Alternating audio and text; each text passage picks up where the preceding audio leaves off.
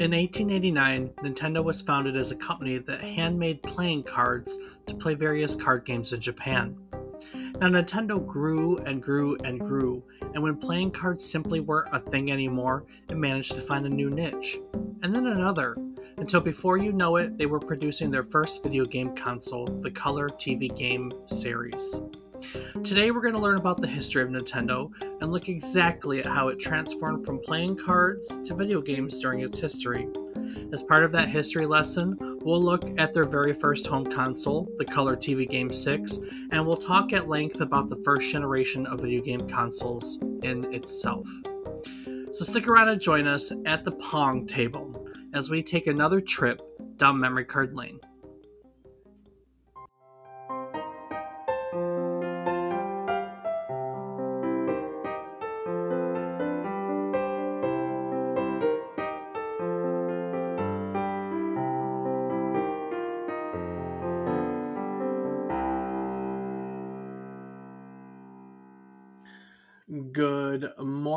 Good afternoon, and good evening. I hope these words find you well.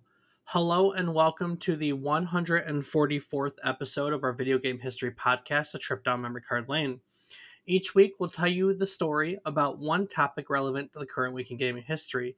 It can be about a game, a console, a person, a technology, a company, just something relevant to the current week in gaming history. While doing so, we hope to teach you something new about the topic, what it took from the world as its inspiration, or what it gave back to the world in its legacy. Today, we're all going to learn about the Color TV game series, Nintendo's first consoles, along with the history of Nintendo itself, and we'll take a look at the rest of the first generation of consoles as part of the conversation. I'm David Casson, and as always, I'm joined by my co host, who is always tinkering with things He's my brother, Rob Casson. Rob, what you making this week? Well, Dave, working on a radio control for, you know, like RC cars or planes or stuff. Literally, so, breadboarding yeah. it. Yeah, you got that right.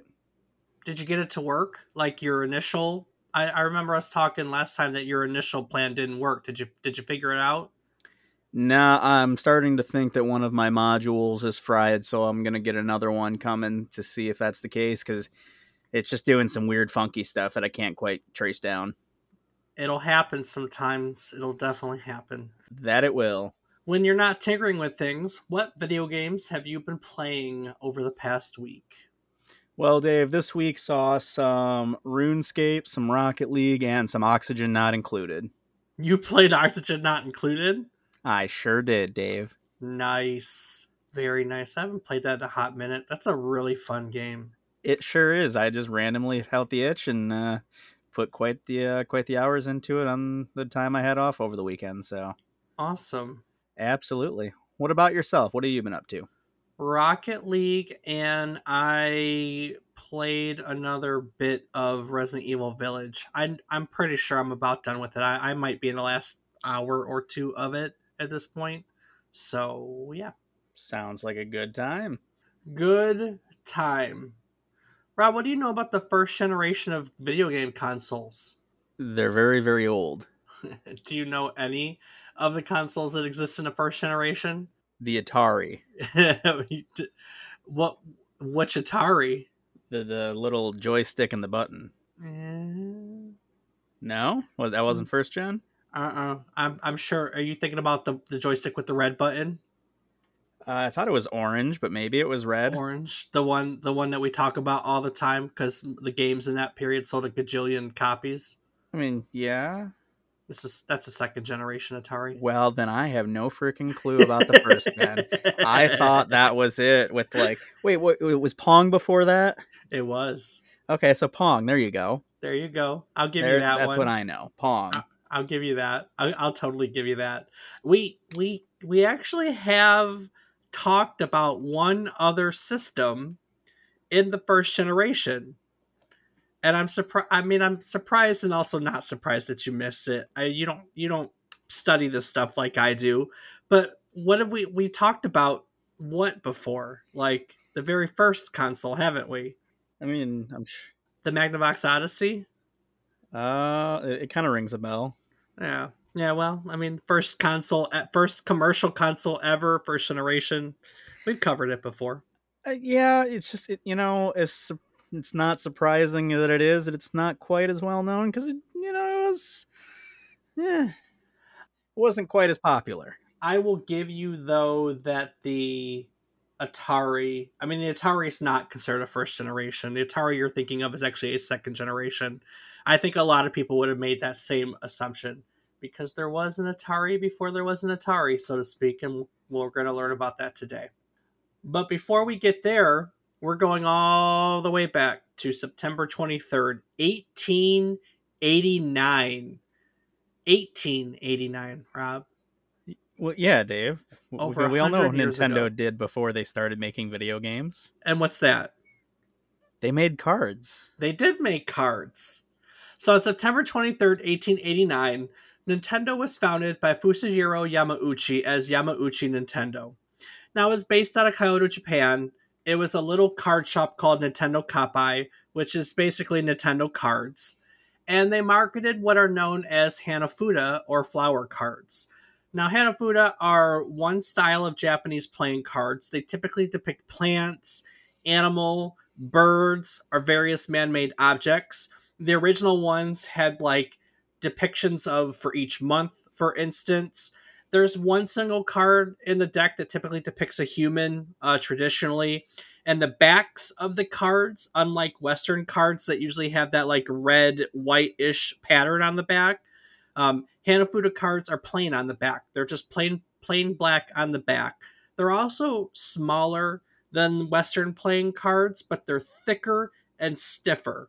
So they're a little different than what we know as playing cards here stateside. And I guess what I would assume most people know as playing cards, at least Western audiences, which, uh, you know, that's a lot of our background. But yeah, over 100 years ago, Nintendo was founded as a Nintendo card company and they made these Hanafuda cards.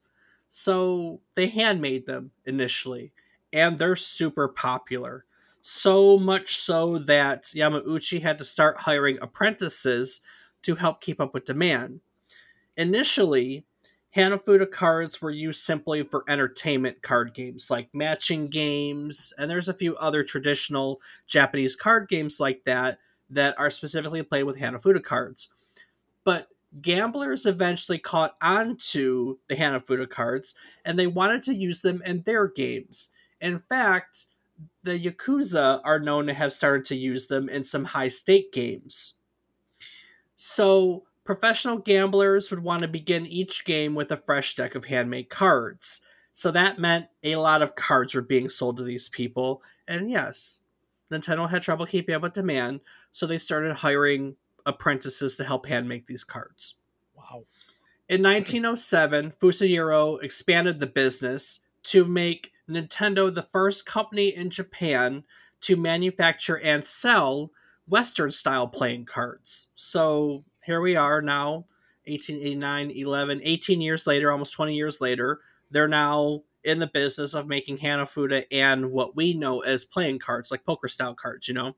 But as the company grew, he found himself needing better ways to get them into people's hands. So at this point, he partners with Japan Tobacco and Salt Public Corporation, and they struck an agreement that allowed Nintendo to sell their cards in Japan Tobacco and Salt's cigarette shops. So the business is booming, things are well, it's growing, they're making money, selling a ton of stuff. And then in 1929, Fusajiro decides he wants to leave the company. He was content with the success, content with the growth of the company, and knowing that it would continue to grow, and he was ready to retire. But traditionally, back then, and now, to, you know, in some cases, but mostly back then, your business would go to or was inherited by your eldest son, or by, I don't even know if it's eldest, don't put those words in my mouth. But the truth is, is that Fusajiro Yamauchi didn't have a son to take over the family business. So instead, per Japanese tradition, he adopted his son-in-law, Sekihiro Kaneda, who then legally took his wife's last name of Yamauchi, as was done in this situations. So now we have Sekiro uh, Yamauchi, and he is running the business. In 1933, he establishes a joint venture with another company. They move into a larger building and they renum- renamed the company Yamauchi Nintendo and Company. And they continue to grow. People are buying more cards, people are are playing more games. The company is continuing to grow you know, I can we can assume that here in the 30s we're going into World War One. We're going to go into 40s World War Two. Cards were probably being distributed to soldiers. They were just Oh, that when you say it like that, I wasn't even thinking that, but you're right. That absolutely is the right time, and you know, I'm sure that the government did a huge, uh, huge Mhm. investment into those yep, because soldiers need something to do. yep. So so so they're growing. Nintendo's just growing and growing, and growing. In 1947, Sekiro, Sekiro, I don't know. He establishes a distribution company, which is called Marufuku Company Limited, to distribute the Hanafuda. And Nintendo was selling a lot of Western style Pinochle and poker decks um, across all of Japan. And I'm like I said, I'm assuming otherwise. In 1949, he has a stroke and his grandson, who's away at university, is asked to come to his bedside. And his grandson was Hiro- Hiroshi Yamauchi, and Yama- Hiroshi Yamauchi was asked to take over his company. Now, why his grandson when we just got done having a conversation about how your son is the one who takes over the company? Well, Hiroshi's father, who isn't even worth naming, abandoned his son with his grandparents when he was five years old and he left. So grandparents raised Hiroshi, and Ah. that that was that. So may as well have been their son at that Yep. point. So know? I mean, at this point, grandson is the next in line of succession. So it's now 1949, and Hiroshi Yamauchi becomes the third president of Nintendo. Now, I'm going to throw it out there at this point because we're not really going to bring it up again, but we've talked about Hiroshi Yamauchi a lot on this podcast. He was the president of Nintendo from 1949 until 2002. So he's a part of a lot of Nintendo stories that we've covered in the past as well. So he's a name. You should know him. The third president Nintendo. Pretty much all the growth that we know from Nintendo, ushering them from here playing cards into what we know them now now is one of the bigger, biggest. Let's be fair, they are one of the biggest video game manufacturers in the world. Uh, Hiroshi Yamauchi is has a, I mean, he's the president for all of that. In 1951, he renames the Marufuku Company Limited to Nintendo Karuta, which is basically translates to Nintendo Playing Cards Company. In 1956, he visits the US to talk business with the US PCC or the United States Playing Card Company. They are the biggest playing card manufacturer in the United States, the world actually. And so Yamauchi visits them and he's surprised to find that what he knows, which is the truth, the biggest playing card company in the world is relegated to a small office in Cincinnati. I really can't blame the guy at Cincinnati. So I mean, what's that supposed to mean, Dave? What's wrong with it's Cincinnati. It's Ohio. It's Okay, yeah, you got a Cincinnati. point there. Yeah, I mean it's Cincinnati, a small office in Cincinnati. Who wants to be relegated to a small office in Cincinnati? I wouldn't wish that on anybody, and I'm gonna get so much hate from that from my best friend. So, nah, nah. so this trip plants a seed in Hiroshi Yamauchi's mind. He understands at that point that there is only so much growth for the company in playing card. In 1958, he strikes a deal with Disney to allow the use of Disney characters on Nintendo playing cards. So Nintendo starts selling decks with Disney characters on them alongside books that explained the rules of various card games. And this was an extremely successful period for Nintendo. In a single year, they sold over 600,000 packs of playing cards. It made Nintendo so successful that they were finally able to become a publicly listed company on the on the stock exchange in 1962. Wow. And it was the following year in 1963 that the Nintendo Playing Card Company Limited was renamed to simply Nintendo.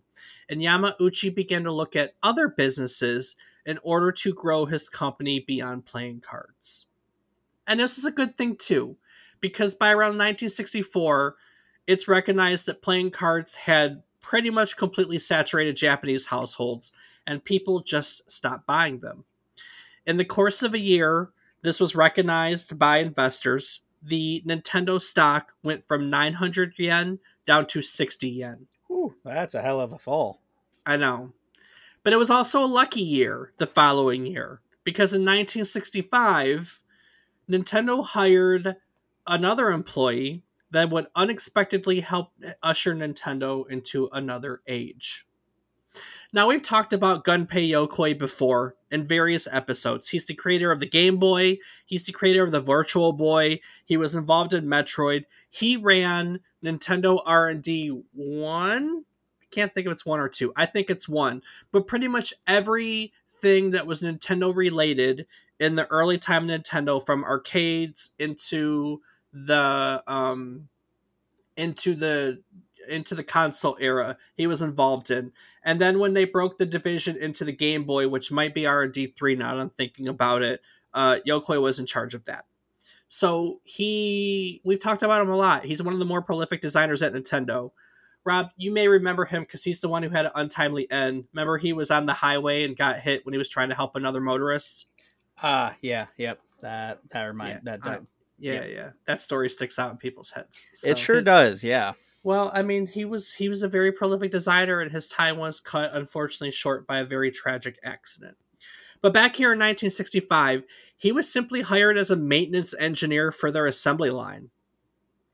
And in his spare time, he liked to tinker and make things for fun. So in 1966, uh, Hiroshi Yamauchi is visiting one of the uh, card playing factories, card playing card factories rather, and he stumbles across basically uh, a toy that Gunpei, Gunpei Yokoi had made for fun. It was an extending arm shape device. Yokoi, I'm sorry, Yamauchi was really impressed with it, and he saw its potential, and so he took it and asked to have it developed into a proper product for the Christmas rush.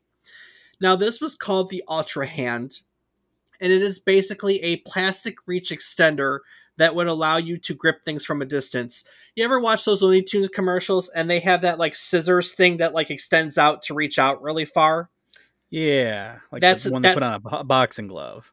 That's exactly it. That is quite literally what the Ultra Hand is. That that is it. It is literally that. Oh.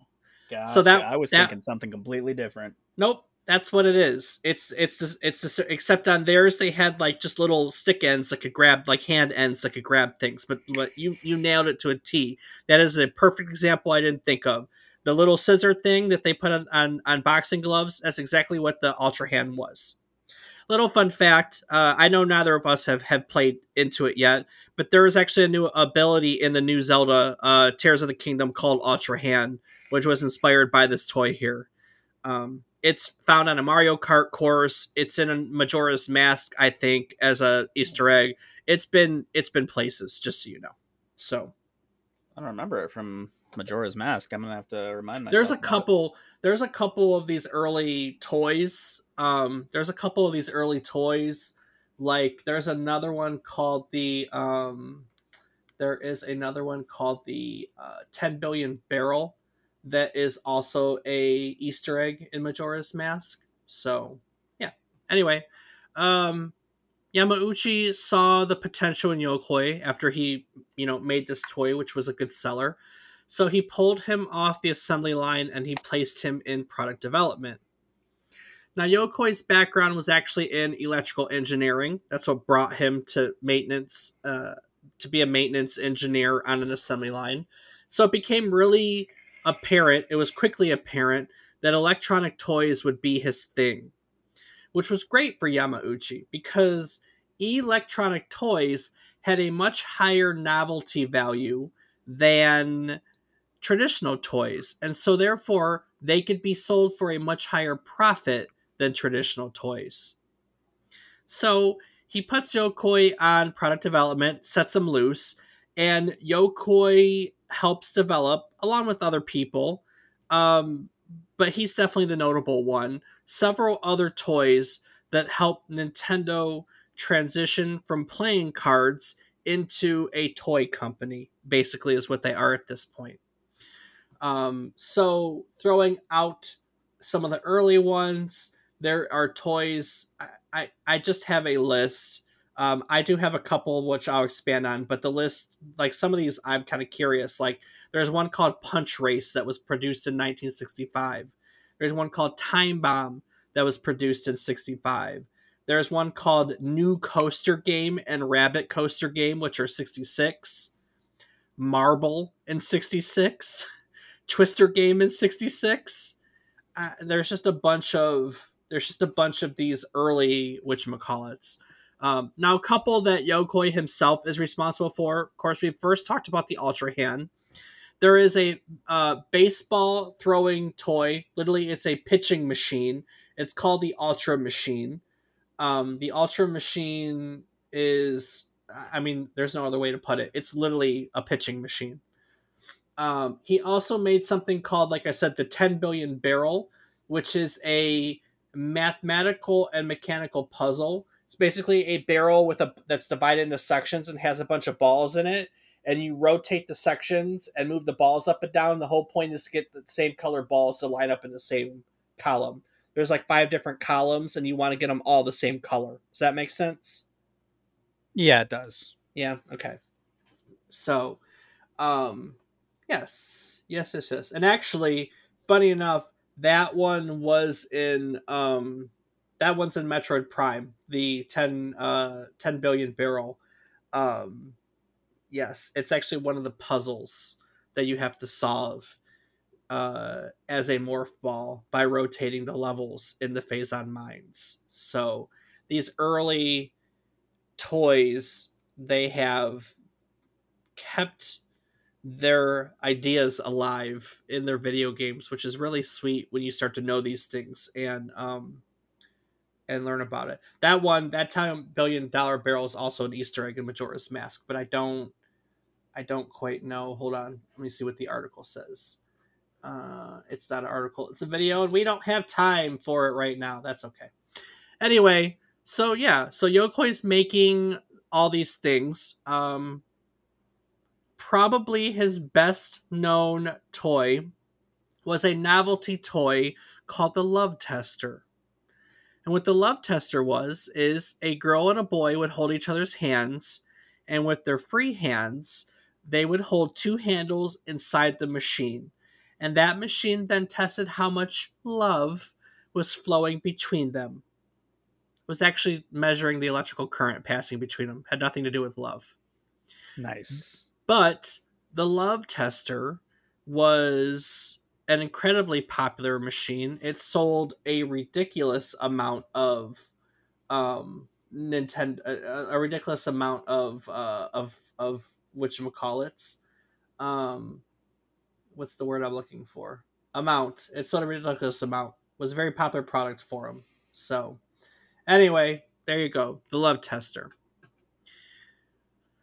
After the success of Love Tester, the thought was what's next. So Gunpei Yokoi hires Masayuki Uemura from Sharp, and together they begin developing Nintendo Beam Gun games using the solar cells from Sharp. This would have been just about 1970 because 1970 is when I think they put out the first one. So Yokoi and Umura they start experimenting with small solar cells that can be to they, to, to use them as sensors that could detect light coming from well a light gun in this case. And so they design a cheap light gun that could be sold on the consumer market and they produced Nintendo Beam Gun games, which was a light gun and some targets, which were just targets with solar cells mounted on them.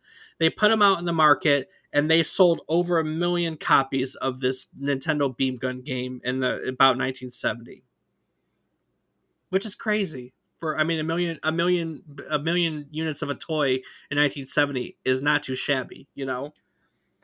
For a company I- that's not really international yet, too. I mean, they're No, not. that is super impressive. I just wonder, uh, based on that, does that uh, have any relation to how the uh, the one from Duck Hunt looked? 100%. Yeah. Okay, the the nice. early ones were like plain gray, like 1970s beige gray because that was the color. Mhm. But the inspiration of it, like the shape and everything, they kind of they kind of it, didn't change much. So I'm not gonna say they're exact, but you can definitely see the inspiration when you look at them. So that's pretty awesome. now the beam gun success led to what's called Nintendo's laser clay shooting system. Now we covered this in a previous episode. I believe it was the Donkey Kong episode. To sum it up, and I would encourage you to go back and listen to it because there is more to it than this. Nintendo bought a bunch of abandoned bowling alleys and they tried to install these laser clay shooting arcade systems in them. But the whole venture failed because it was too expensive to maintain. Uh, the reason why we talked about it in Donkey Kong, because this is one in a string of things that brought Nintendo to the brink of bankruptcy, and it was Donkey Kong that saved them and brought them away from that, and essentially gave them the money to produce the Nintendo, which really cemented them as a global uh, a global entertainment company, or let's not say entertainment video game company. Okay, so that's that whole story. But there's a lot more to it with distribution across the globe and uh, Nintendo of America doing something different than than Nintendo of Japan. It's an interesting story. Go check out the Donkey Kong episode. So, I also think it's the first time we learned we we we learned about uh, Shigeru Miyamoto, which is you know one of the most famous game designers. So go check go check it out. Yeah, go check it out. Go check it out on our website www.memorycardlane.com. There's the plug. I couldn't possibly do that without a plug. Sure, you could. Yeah, you're right. thanks, thanks for stating the obvious. You are so right. Someone's got to be. Ooh. So yes, they've made the beam gun. They made the laser clay shooting system.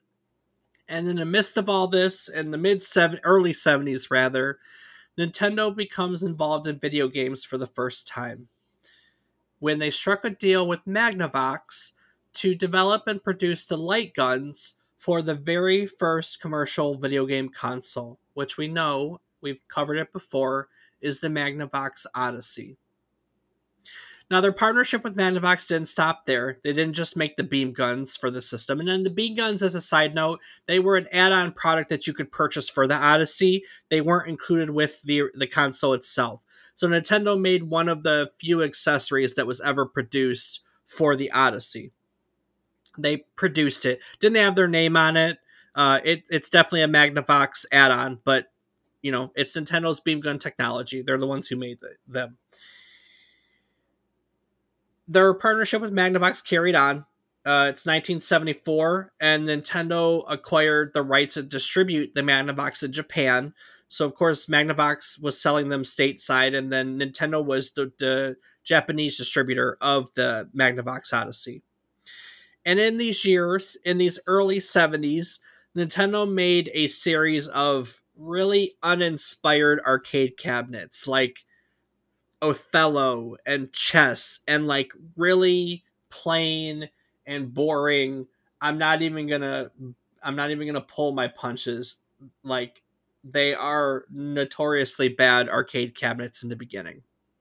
They were clones realistically because we talked about cloning like how clones really proliferated in the early arcade industry they were very much just clones they make it a breakout clone for instance they made clones of games but they just there was nothing special about them so um, if you look them up you'll see that mentioned over and over really uninspired arcade games in the beginning that kind of changed in 1974 um, in 1974, they made a arcade cabinet. We've talked about it before. It's called EVR Race. Uh, it essentially was a horse racing game that you could bet on. It used uh, EVR was a uh, like a laser disc technology. That's when we talked about it. Um, so it's kind of cool. In order to make the EVR Race arcade cabinet, they partner with Mitsubishi, simply because they weren't equipped to build anything as sophisticated as the EVR EVR race cabinet really needed to be. So they turned to a company that was really well versed in sophisticated electronics, Mitsubishi. So they make the cabinet together. It's 1974. Nintendo's distributing the Odyssey. And then 1975 rolls around. And Atari releases their first console for all purposes, which was a, a, called Atari Pong. It was a standalone Pong system, and it just kind of exploded onto the market. Uh, people wanted it, people were selling it, so here we are. So, what else was Nintendo really to do uh, but break into the home console market? It made sense to give the people what they want, didn't it? Uh, yeah, I would think so. Absolutely made sense. I, I would uh, say it was a pretty pretty smart decision by them. Yeah. Yeah, so uh Wild Gunman, Fascination, and Shooting Trainer. Those were the arcade cabinets before EVR Race. So then after you have Test Driver, New Shooting Trainer, and Computer Othello, and Space Fever. Just a bunch of things you've probably never heard of. Not a one. Um, I think the earliest we've talked a little bit about Sheriff before, and we've talked about Radar Scope because Radar Scope is part of the Donkey Kong story. It's the arcade that failed that they were forced to. That's why they made Donkey Kong. Seriously, guys, cool story. Oh, Space Firebird. We've looked at that one because I think that was one of the first games that uh, Miyamoto ever worked on, if I'm not mistaken. Don't hold me to that, please. Let me click on it and find out. Uh, yep. Takeda and Miyamoto. You can hold me to that. Suckers!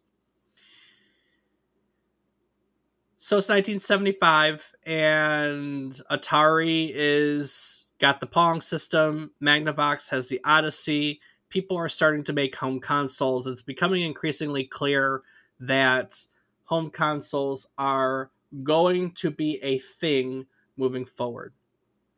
So Nintendo turns to Mitsubishi. They partner with Magnavox to get a license.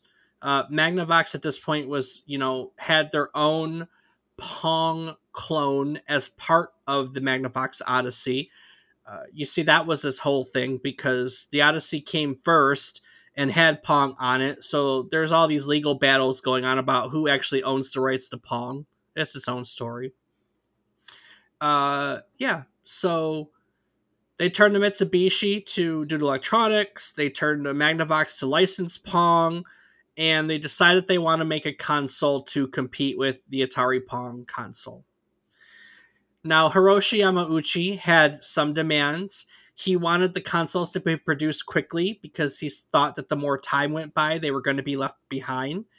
And and he demanded, I guess demand's a hard way to put it. I don't know how demanding he was, but he wanted it to be made with cheaper parts to produce to reduce production costs. His idea was that he wanted to give Nintendo a competitive edge by making the systems cheap to purchase. So, because of these demands, the production of this console happened incredibly quickly. Nintendo designs the console, they give it to Mitsubishi. Mitsubishi makes some minor changes and corrections to the design, but largely leave it alone, and they throw it into production. So, on June 1st, 1977, Nintendo releases the Color TV game 6. Now, I want to th- six. i I'll cover that in just a sec in a, a, a, a second. I want to first point out that Yamauchi got his wish because when they came out, the launch price of the Atari Home Pong system was uh, about $98 at the time. Uh, it's the equivalent of about $538 in 2022. I forgot to move it one more year. My bad. Um, Which, you know, is about right for a new the, console. The, yeah, I know, right? The Odyssey was $100. So, you know, there you go. And the Color TV game series was $36. So wow. Which would be the equivalent to what? Uh, in 2022 dollars, Like $174. Wow. So- So, like the cost of a not even a handheld, those are Yep. still more nowadays. I mean, it puts it puts it where the Wow. Wii was. To be fair, Wii was a two hundred dollar system, so really, I thought it was well at least two fifty, but I guess that's pretty Um, close. was it? I thought it released at two hundred. That was the whole goal. Is they wanted to make it cheap, cheap, cheap. That was Maybe I'm wrong. I just know that was around the price of the Gotcha. 3DSs. um yeah. So he got his wish. It was priced significantly lower than the other systems, which gave Nintendo the edge that Yamauchi was looking for. So the Color TV Game 6 contained six variations of Pong. You could add additional paddles, you could decrease the size of the paddles, you could add deflective shields in the center of the screen. That's where the six comes from. Gotcha. I thought it was the sixth variation, like how they do. Well, I guess that, that the, numbers don't mean anything. Not anymore. Unfortunately. Now when you go from 360 to Right. one, Right? You only need one. This will be the only thing you need in your entertainment console. That's where that came from. So No, Oh, it really is. that They it? wanted to like it. It was the one, the one thing that you needed because it did live TV and, and that you could do the DVR and you could play Blu-rays on it, play video games. It was it was the only thing you needed in your entertainment system. That's how they spun that. So huh? I actually didn't know that. That's pretty neat random Yep. fact for something else. So the Color TV Game 6 could be powered by batteries or they sold a power adapter for it. It was redesigned pretty quickly actually. Uh, they released an improved version of it afterwards. I think the original was oh, orange, I think. Afterwards, they got a cream white outer casing one and they took away the power adapter uh, because I don't know, maybe they weren't selling them. There was a second variation produced as part of a promotion with a food company called House Foods to promote promote its House Shanmen instant noodles. It's identical to the original TV game 6 but has the House Shanmen logo on the casing.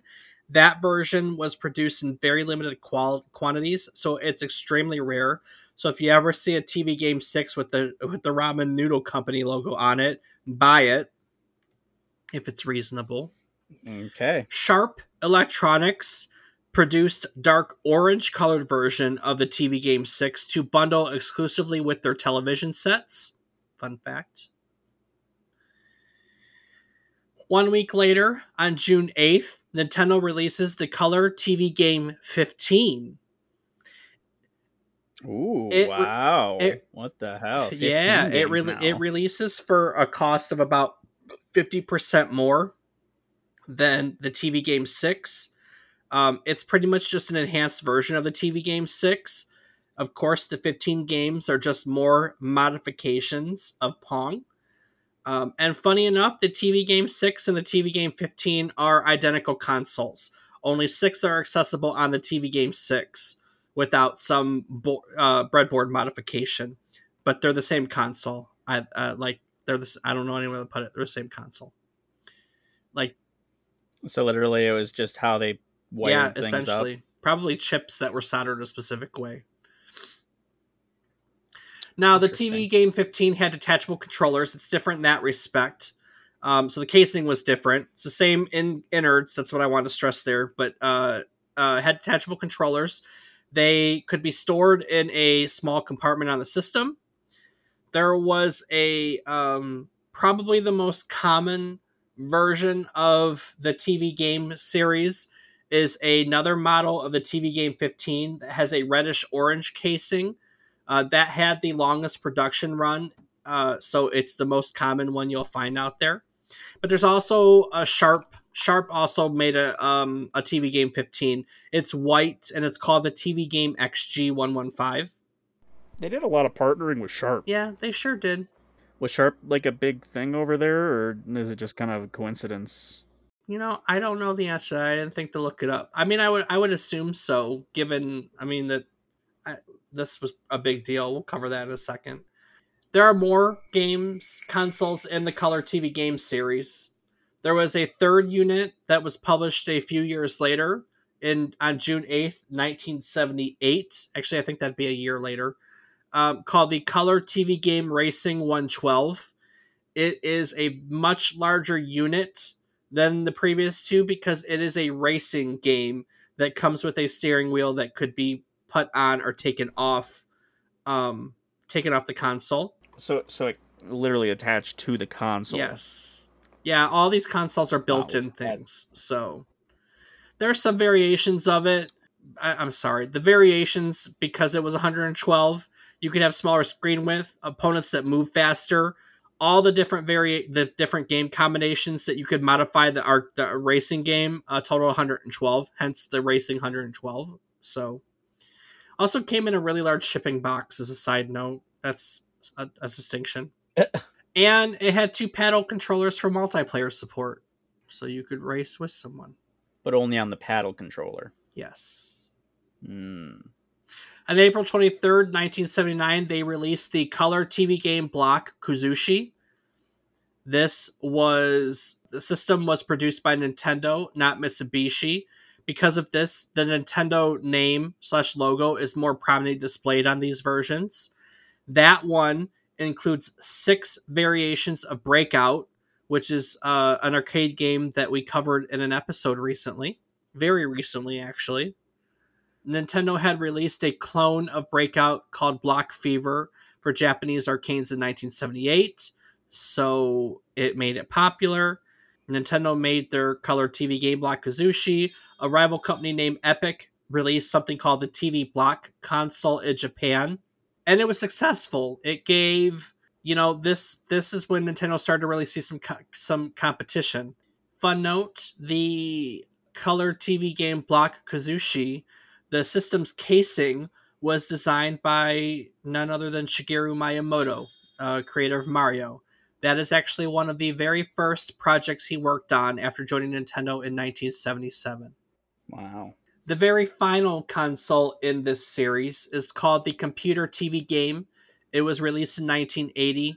Couple games on it. Wasn't really notable though. It's actually considered the very last game ever released in the first generation of consoles and because because dedicated consoles were already decreasing in popularity and we'll talk about that in a moment they didn't make a lot of the computer tv game. It's probably the most rare out of that whole bunch. Uh, actually i don't know that. The house noodle one may be more rare but it's, a, an, it's an extremely rare console because they didn't make a lot of them it has white colored casing and packaging. Once again it was designed by miyamoto so it's special for that special in that respect it actually contains a version of Computer Othello that was an arcade cabinet that Nintendo made turned into a cabinet. And it's pretty much the arcade system board from the Computer Othello kind of remade into a home console. And it is an arcade perfect rendition of the game which was very very uncommon. Very very uncommon. It's a rarity for uh, arcades and consoles in the 1980s. It's a rarity period. We talked about that recently when we did the Neo Geo, because if you haven't listened to that episode yet, the Neo Geo was a home console and an arcade cabinet that used the same board. They were literally identical to one another. Yeah, couldn't you like take a, a thing from the arcade and take it to the home one and continue playing from a, sp- a spot, like a, a, memory card, so to speak? Yeah, they sold a memory card for the Neo Geo series that would let you take your save games from the arcade to the to home. Now, the Color Game TV series was the most successful of all of the first generation of video game consoles. The the Color Game 6 and the Color Game 15 each sold 1 million units, and the next two models sold half a million units each. So, altogether, this series sold about 3 million units. So, let's talk about the rest of the first generation of consoles. The first generation of consoles lasted from the release of the Magnavox Odyssey, the very first commercial home console, which was 1972, up until, like I said, Nintendo's last system in this lineup, which was the computer TV game, which released in 1980. So to put the popularity of Nintendo's console into perspective, like I said, they sold 3 million units between the six units in this series, right? Right. The Odyssey, the very first game console ever created, the Odyssey sold roughly about 350,000 units. And Atari's home Pong, Pong console only sold 150,000 units. Wow. So when we're talking big difference, big difference. so That's that's a pretty huge difference. you know, a moment ago I talked about Epoch being making the TV block and kind of you know, like like giving Nintendo competition. That made Nintendo innovate, but all of the Epoch ones only sold twenty thousand, so it wasn't that much competitions. And then the closest to that is a, a, a series we haven't really talked about. So Coleco made a series called the Telstar. There were 14 models in the Telstar series. They were also cheap. They were $50 back then, uh, which was about $250 in 2022. Because of their affordability, they sold a million units to Nintendo's 3 million units. And of course, the Odyssey, they made different Odysseys too. We don't quite know how many how many uh, units the Odyssey sold between its 11 consoles, but there's no doubt that nobody sold in else sold in the millions the way that the Telstar and most definitely didn't sell more than a million like Nintendo did. Most of the games that were developed during the first generation were all hardwired into the consoles. So they were mostly single game units like Pong or Racing or Breakout or something like that that would have like switches and dials on them to change things about the game. Bigger paddles faster balls faster opponents in a racing game. And that's how you got all the variations. But they hadn't yet invented cartridges so there was no pulling game out putting game in. And that's what made this first generation of consoles very unique. Graphical capabilities of the first generation of consoles were really just simple geometry they were dots and lines and blocks. They're they're we, we we weren't sophisticated enough to go past that, and they only occupied a single screen. There was no multi-screen games, no going from one level to another, nothing like that. The whole game, its design, it, its characters, its everything was contained to one screen. Simple, very very simple. First generation consoles were not capable of displaying more than two colors in the beginning. Eventually, they got a little bit more sophisticated. And there were some of these consoles that actually didn't even have sound built into them. So, no joke, mm. there was no sound with some of the first generation consoles. That would have been so weird. And a lot of these consoles had one game. So, companies released a lot of versions of these consoles as they learned how to create more variations or they wanted different games or stuff like that. So, and we've kind of talked this before with the Odyssey, so this may be a revisit for some of our longtime listeners. The first generation of consoles had 903 unique consoles in it altogether. Wow. Now, there weren't nearly as many afterwards. So, in fact, statistically, from the second generation to now, there have only been 102 additional oh consoles made. God. That is insane. And truthfully, Rob, to kind of go back to what you said, things really didn't ramp up until the second generation. The Atari 2600, which is the Atari you're thinking of, sold 30 million units. And that's the bestseller hmm. of the second generation. So the bestseller of the first generation sells 3 million this bestseller of the second generation sells 30 million units. I mean, yeah, that's uh, it's understanding the popularity difference, but I mean, still, I mean, when you have 903, considering one of them sold 3 million, even if they all only sold like 1 or 2 million, like that's a significant amount of monies and but units sold. Uh, but like I forgot what the other statistic is. Like like I think the only console that still exists from the first generation is Nintendo. That's a, that's a true stat. Um, because no one else in the first generation is still actively making video game consoles.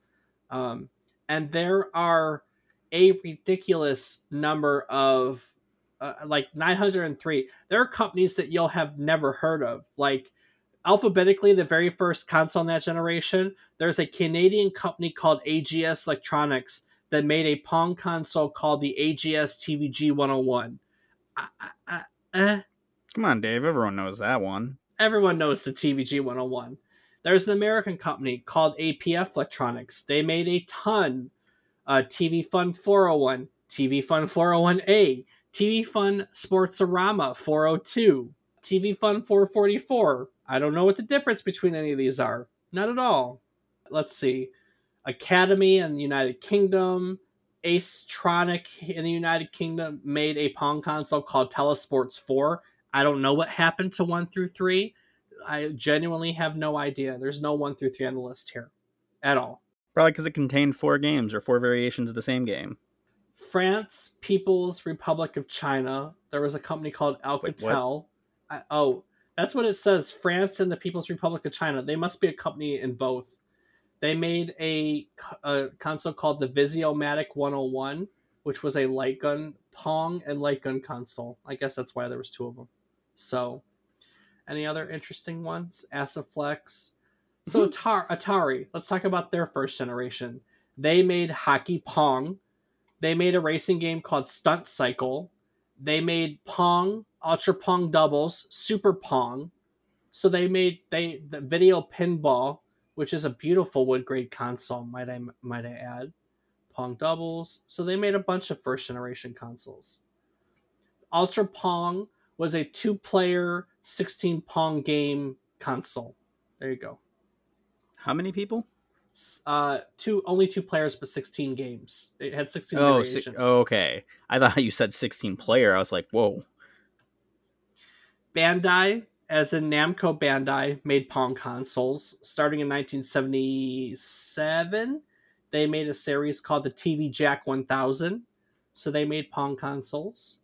Let me see do we have any of that? We're just in the bees. Good lord. I want to see if any ooh here's one. Canadian tire made made one console called the Video Sports 84-6072. It was a it was clearly a Pong console. Canadian Tire. Canadian Tire, that's the brand. Canadian hmm. Tire. Neat. Let's see. Coleco made a bunch. We know that. Commodore made a Pong, a, actually a light gun console. It looks like so they got into it in the first generation. Concept Concord, Conic. Let's see. DMS Clayton Group Limited. No clue what that is. Daewoo. Isn't Daewoo an automobile manufacturer? Daewoo, the Uh, Daewoo Group is a South Korean automobile manufacturer. In 1977, they produced a TV Sports 77 Pong console. hmm. that's a- That's something else. That's a fun one. There was an Australian company called Dick Smith, Hmm. which is a Australian chain of retail stores. Uh, I just like the name. That's why I brought it up. Who doesn't like Dick Smith? Yeah, so, Dave. Sure. the, so the Soviet Union had a brand called Elektronika that made Soviet Pong consoles. We've talked about Elektronika before in our Tetris episode. That's what popped that one up. There's all of Epochs. Fuji made a console called the Sportstron TV game Coca Cola Edition. The dials built into the system are Coca Cola cap shaped. Cool beans. nice. That's, That's- cool. Yeah. Magnavox is here. General Home Products is here. Glory Tone. That's a cool name. I thought it was going to be something else. Let's see. Grundig, Hanimex. Oh my God. Harvard. Harvard's a company. Harvard made, I don't know. Harvard's apparently a company. Harvey. Hobbytron Hometronics. Interelectronic. Inner. I want to see if there's any other weird ones on this list. JC Penney. JC Penney had a JC Penney branded console. It was a Pong console called the Video Sports Electronic 4 in 1. So that's nice. JC Penney's still around. We know that one. Lloyd's Logitech. I don't think that's the same Logitech, but in 1978 a Japanese company called Logitech made a Pong console. Maybe it was the inspiration. Maybe it was the inspiration. Who knows? Match. Mentor, Monarch, Monkey Ward, Montgomery Ward made one called the Video World of Sports. It was a Coleco Telstar Deluxe clone that was sold, branded and sold by Montgomery Ward in Canada. There's Nintendo's. There's Novatron, Palladium, Pulson, Panoramic, Panoramic. Oh, Argentinian Panoramic. Philco. I feel like uh, that's an elect- early electronics manufacturer out of Philadelphia. They made a few Pong consoles. That's kind of cool. Econ, Prismatronic, Radio Shack. No surprise that Radio Shack got in on it. Radio Shack has one, two, three, four, five, six, seven in the first in the first generation of consoles. That's pretty cool. Schneider Electric. Ooh. Really? Yep. That's frustrating to hear. What uh you work with them in your business, don't you?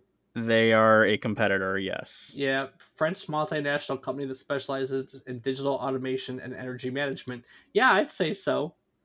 Well, in 1978, they made actually they just rebranded some Philips machines that were Pong and Light Gun consoles as uh, the Telelude series. So there you go.